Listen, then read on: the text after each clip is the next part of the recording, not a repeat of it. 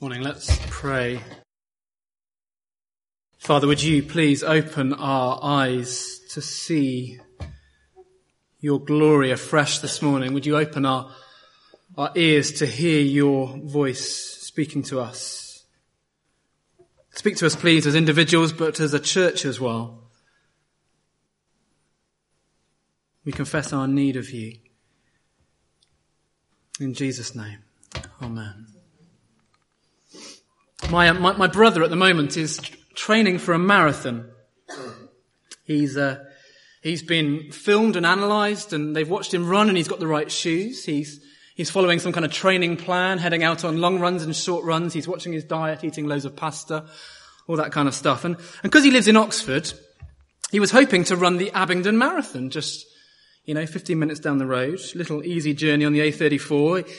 It turns out when he tried to register though, for the Abingdon Marathon. He was too late. It was full. So he found something else at a similar time. So he's heading to Inverness. it'll, it'll be his first marathon. Hopefully not his last. But I was, I was chatting to him recently and there are two things he's pretty certain of as he looks ahead, I think to the run next week.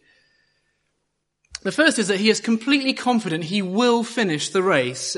It might be naive optimism. It, it, he might end up crawling, but he started and so he will finish. He's not going to haul himself up to Inverness without hauling himself over the line at the end of the day. He will finish. The second, he says, is that when running is really hard, when you hit, I think it's the wall at kind of 16 to 20 miles or something, you runners will know more about this than me. When everything in him screams stop, it's visualizing the end that will keep him going, he says. The elation, the happiness as you cross the finish line. For the marathon runner, the finish at the end of the race impacts the reality in the middle of the race. It affects how you run. I'll let you know how he does. But it strikes me as we kind of properly get into our series in Philippians this week. As Paul starts his letter, there are two very similar ideas going on as Paul prays for the Philippian church. That they both spring from the importance of the end.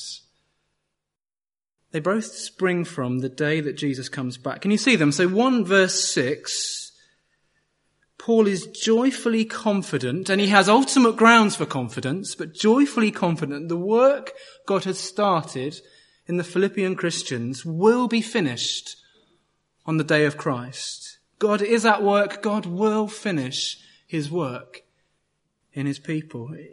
His is not the potentially naive confidence of the first time marathon runner. Paul is confident because he personally knows the God who brings life, the God who raises the dead to life.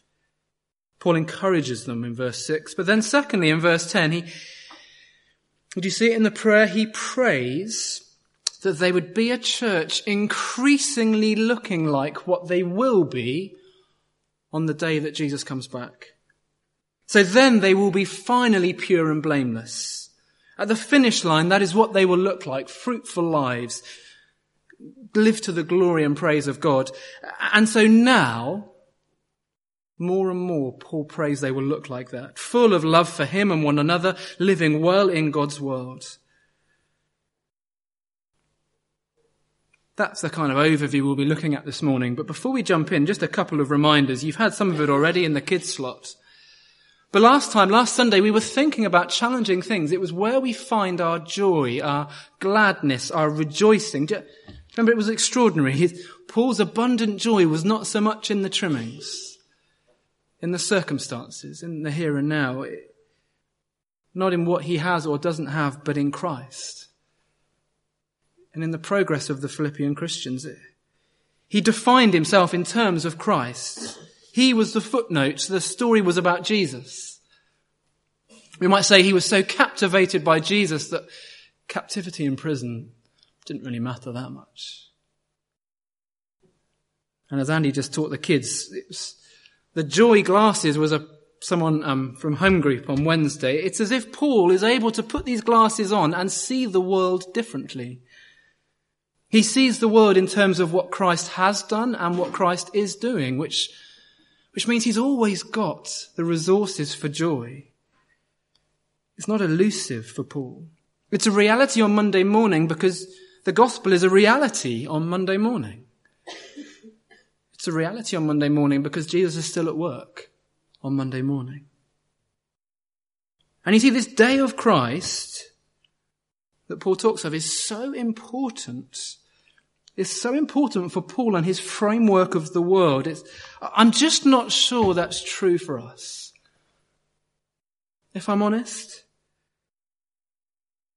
I think for us and our world, pretty much it's instant gratification. It's the now, it's the trimmings, it's our circumstances. And so we take our eyes off Jesus and we, we find joy in the wrong things and we forget he's coming back and we lose sight of the reality. But, but maybe if the day of Christ was more real for us, maybe if it was part of our everyday thinking, part of our framework, maybe something we, we believed even, maybe we wouldn't find joy in the here and now so much because we wouldn't have such a tendency to try and cram in all we can to the here and now so much because we know this is not all there is.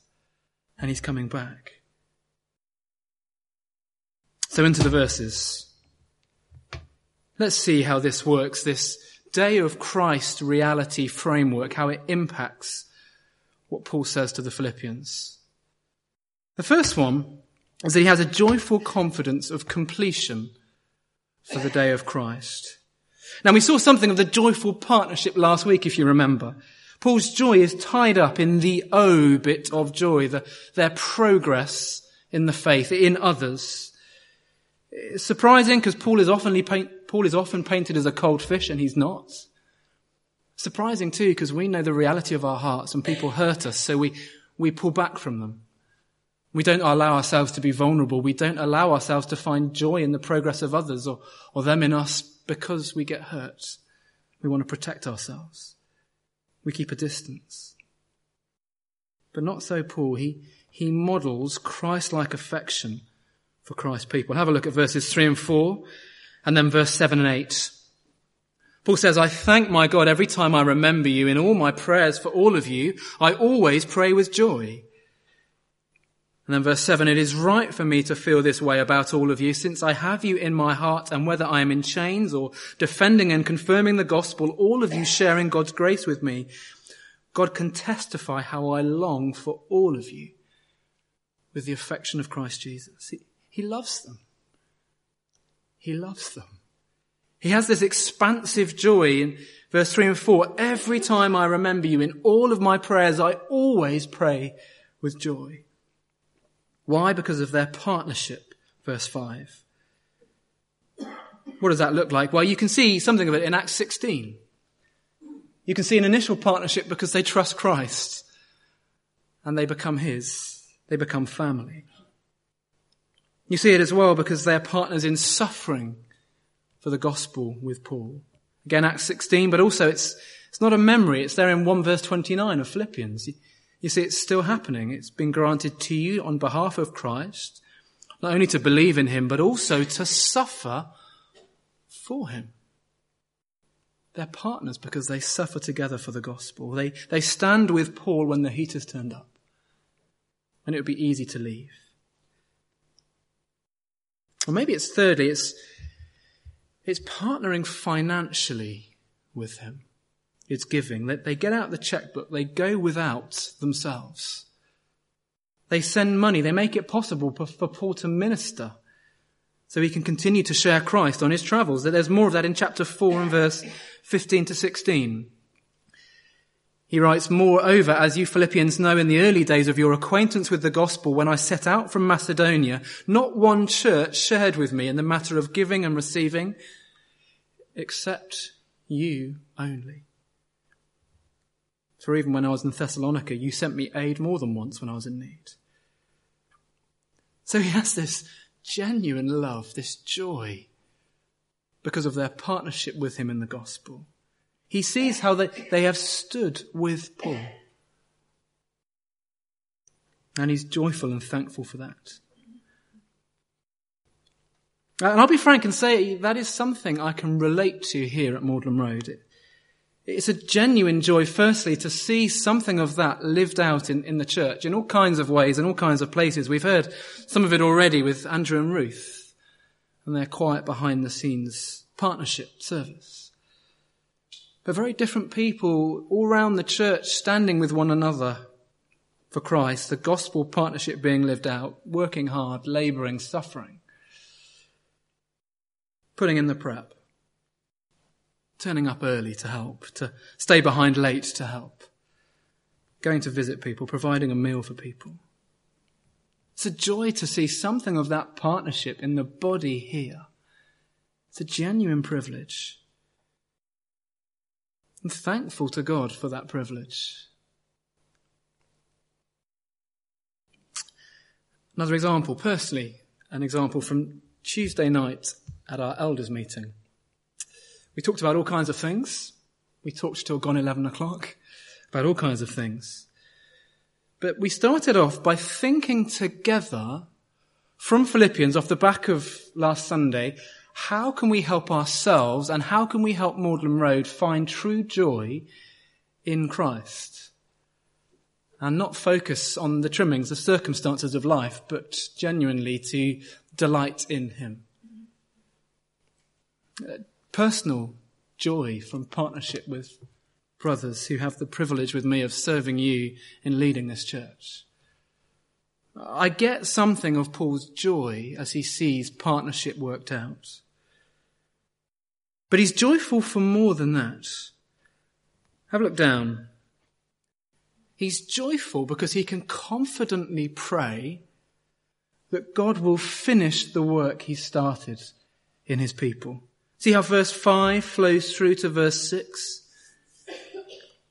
Verse 6 being confident of this, that he who began a good work in you will carry it on to completion until the day of Christ Jesus. That is such an important verse for us to latch on to, for all of us, but particularly perhaps if life is hard. If you're going through the mill at the moment, keep hold of 1 verse 6. Let that verse comfort you and encourage you and, and help you along as you run the race. Know that because of him you will finish. Do you see, it means that God is at work in his people, which means in the now we can be sure that in the midst of the mess, whatever that mess might be, we can trust he's at work. He is with you. He is sovereign. He is in charge. He will cause you to complete the race. He is continuing his good work in you. And maybe there's confusion, and maybe there are seeming dead ends, and maybe there are false starts and delays and hurts and all kinds of things. But he will carry on to completion until the day of Christ Jesus. I was trying to think this through um, in terms of Philippians, particularly as we work our way through for the next few weeks and months, maybe an example from chapter 2. Later on, at the start of chapter 2 and verse 3 and 4, he will urge them as a church. Do you remember these verses? They haunted me as a teenager because they were such a challenge. Do nothing out of selfish ambition or vain conceit, but in humility to consider others above yourselves in your relationships with one another have the same mindset as Christ Jesus. They've haunted me as a teenager. They haunt me now. It is a big ask and it is a big task. But you see, he is the master craftsman. He is at work. He will finish the job. He is carefully and lovingly chiseling and changing us. And it may be painful and it may not be nice. But it's for our good. It's transforming us to be more like his son so that we might have more of the mindset of Jesus. Maybe Maybe getting rid of selfish ambition or vain conceits. Maybe making us humble so we look around and consider others' needs before our own. Maybe it is having that framework of thinking that Jesus has. And so 1 verse 6, be encouraged. Imagine being a part of a church like that. Imagine that, because because one day we will be, because one day he will finish. And that will be us. And that will be extraordinary. And you see, he's, God's not like us. He's not the kind of God with half finished DIY projects everywhere. Because he got distracted by other things or he's unearthed other issues and think, wow, I can't finish that now. Or he's run out of steam or run out of money or, no, no, no. He will finish the job. Be encouraged. Do, do you hate your indwelling sin, your ongoing daily sin? Well, he who began a good work in you will bring it to completion until the day of Christ Jesus.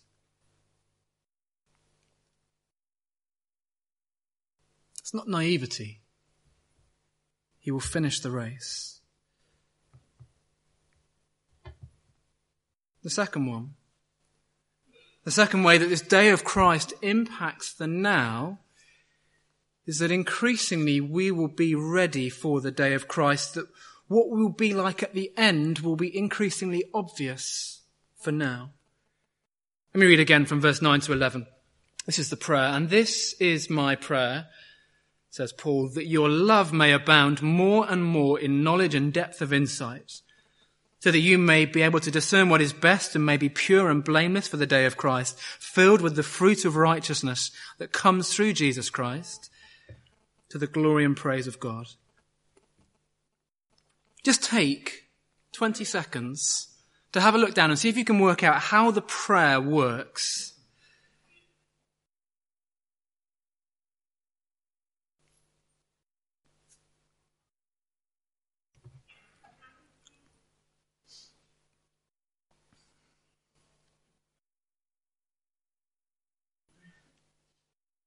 Do you see, do you see the end result? I think is verse 10, 11. That is, we finish up with a church ready for the day of Christ, looking like Jesus, finally finished, finally perfected, but, but more and more he wants them to show that now. That they wouldn't just stand still and stall in their Christian life in their godliness, but that they would grow and flourish and be changed. And so I, I, take it this is something of the verse 6 good work that he is doing in us. This is what it looks like for the Philippians. What is this good work that the Lord is doing? What is he busy up to? Well, the prayer, verse 9, he prays that their love may abound more and more in knowledge and depth of insight. Love that abounds more and more. He, he doesn't say who it's for, the love, which likely means then it's a love for God and a love for one another. It's, it's the vertical love and it's horizontal love. It may well be a particular issue in, in Philippi. We saw it last week. Do you remember with Euodia and Syntyche, chapter 4? There's this division happened there. There's a lack of unity, it seems. There's factions. So maybe, maybe the love that he prays for them is that these factions would not be allowed to continue. But because of their love for God and one another, then they are united in Christ. But the love he prays is not a kind of Hollywood mushy emotional love. This is a thinking practical love. Verse 9. Do you see? It is a knowledge and insight love. And I take it the knowledge word is a relational knowing God word. And the insight word is a wisdom in how we live word. Which means the abundant flow of love that he prays for with a growing knowledge of God leads to practical, wise, daily living. Do you see, if you know God better, you know how to live in his world better. It makes more sense. Because you know who made the world and why he made it, so you know how to live. But then that leads on, doesn't stop there, it leads on to them being able to discern what is best. What's that? Your, your life, your week is a, an opportunity for choices decisions, alternatives, what to do, what to say, how to react, what not to do, what not to say, how not to react, when to do it, whether to do it. And so if you've got this initial overflow of love with a growing knowledge of God, leading to practical wisdom in how to live, well, then you can discern what is best. The choices you make will be the right ones. You'll live well for Him in His world as His people. You'll recognize the reality of the day of Christ, and so that will shape the kind of decisions that you make, the choices that you take. Maybe it's, maybe it's whether you go for that job, which has so many benefits. But it means you're moving to a new city and you're not sure about churches and you're not sure about friends. And what choice do you make? Maybe it's whether you spend your money on that thing that you so want that you dream of, that toy that Andy was speaking of for the kids. But you know if you do, if you do, you're not sure you'll be able to give it up. Maybe it's knowing what to fill your diary with, who to fill your diary with, what to spend your time thinking about. And we think the little things don't matter that much, but they begin to shape us and mold us. And we begin to find our joy in them and the trimmings, the circumstances, but not in Christ, the little things that drag us from Him. That your love may abound more and more in knowledge and depth of insight so that you may, you may be able to discern what is best. It's very grounded. It's very Monday morning. It's very nitty gritty. It's, it's got the day of Christ in mind. The finish line is there, but it's how does that impact you and me this week, the decisions that we make. Because on that day, he says, we will be filled with the fruit of righteousness. We will be pure and blameless. And again, maybe that is hard for you to believe. Because you look in at, and it's messy, isn't it? You know, the sin that you battle with the things that go on behind closed doors and you, you hate that sin. And you see lack of patience or bitterness or selfishness or inability to forgive or anger or pride or whatever it might be. And, and you think, am I ever going to be filled with the fruit of righteousness? Really? And we get hopeless and cynical. And we think, I've been fighting these sins for 20 years. I've turned over more leaves than you've had hot dinners. And Paul says, on that day, you will be filled with the fruit of righteousness. You will be fully pure and blameless. And it will be amazing. There's a sense in which, of course, those things are true for us now. There's something to be clear on. I was chatting with, not here, one of my children yesterday about this. But you see, in Christ, as God the Father looks at you, He sees you with the righteousness of Jesus.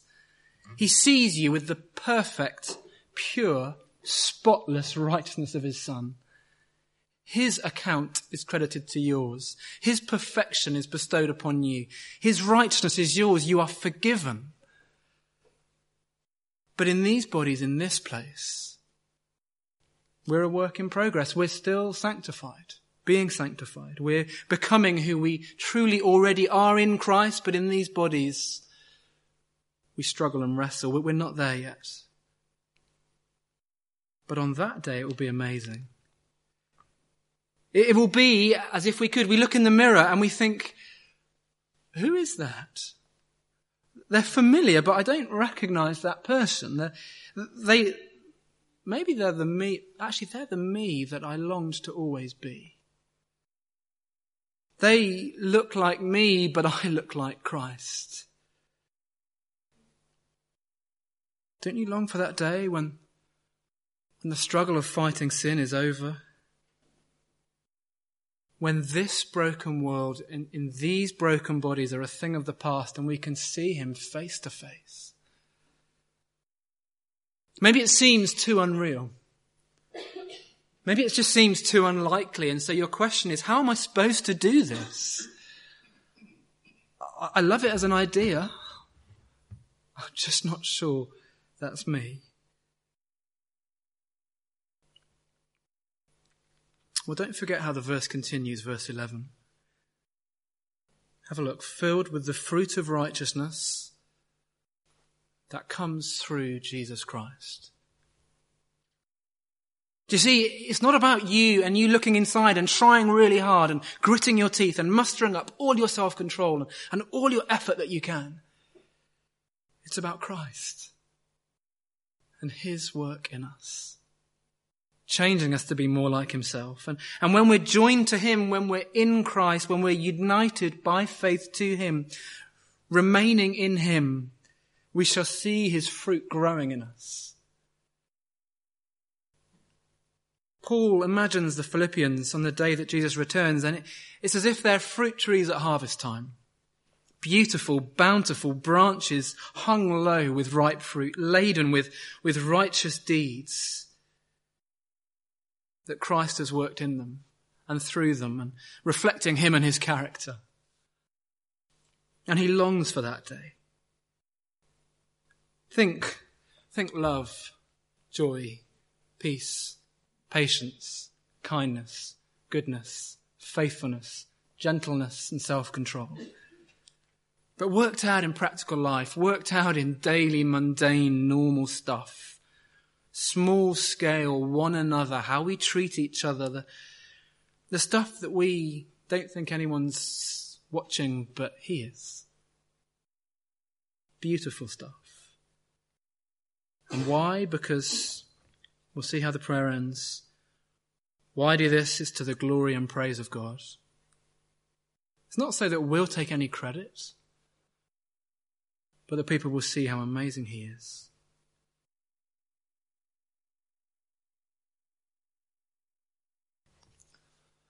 Just as we start to draw to a close, I think one of the things that's challenged me, as I've particularly been in these verses this week, is I don't think I'm that good at big picture praying. I don't think I'm great at letting day of Christ type ideas impact how I pray now. If you analyze my prayers, in reality, it's probably much more about circumstances and trimmings and every day. And those things are good. It's right that we pray for them. God cares about the details. He cares about our anxieties and what we're going through in life. But we must make room for these big picture things to, to shape us, to shape the kind of things that we pray for, to pray in light of the end to pray that perhaps people in this room or our friends would abound more and more in love, in knowledge of God, in insight in how to live in His world, that we might discern what is best, so that on the day of Christ we might be laden with fruit that He's grown in us.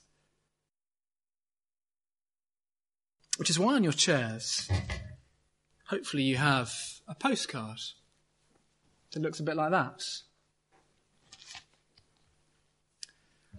as we finish our service after we've sung, I'd love you to have a think on the back perhaps about who you could write down and be praying for for some of these kinds of things.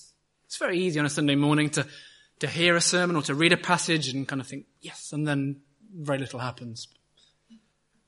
But maybe here's a chance to write some names down, to pop it in your Bible, and through this week or through this series or from here on in, you're praying for a group of people in a kind of Philippians kind of way. And then maybe, as Paul does here, in a bit, give it a month or two or something, why not tell them that you've been praying for them? For these things. Wouldn't that be such an encouragement to hear, to hear that friends have been praying for you in these kinds of ways? But can I say, as well as that, more than that perhaps, please, pray for us together as a church. This is a letter to a church, to a group, to the corporate. So perhaps pray that living this life, that running this race together, we might increasingly be a community shaped by the day of Christ. That it wouldn't just be a doctrinal tick box or something in the Apostles' Creed that we say, but would actually, actually impact daily stuff. That verse 6, we would be encouraged and comforted and confident that God will finish the race. He will complete the good work that He has started in us, that we will cross the line. But also then that increasingly, 9 to 11, we might be shaped now by what we will be when Jesus comes back. Let's pray.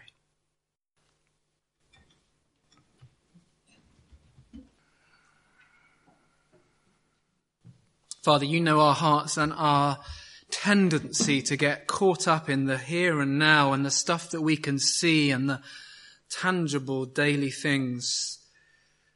And so we long that you would, would rewire our thinking.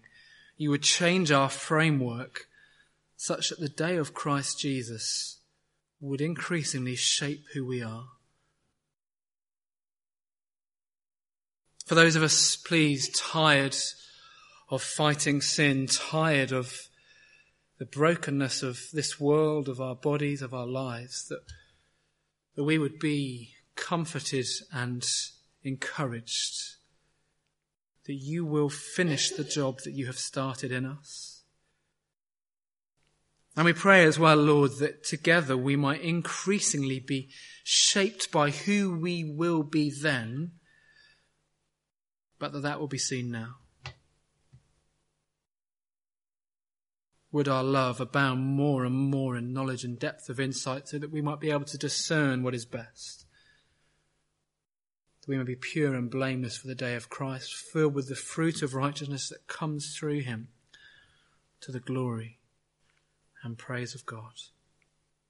Thank you for the hope that we have in Jesus. In his name we pray. Amen.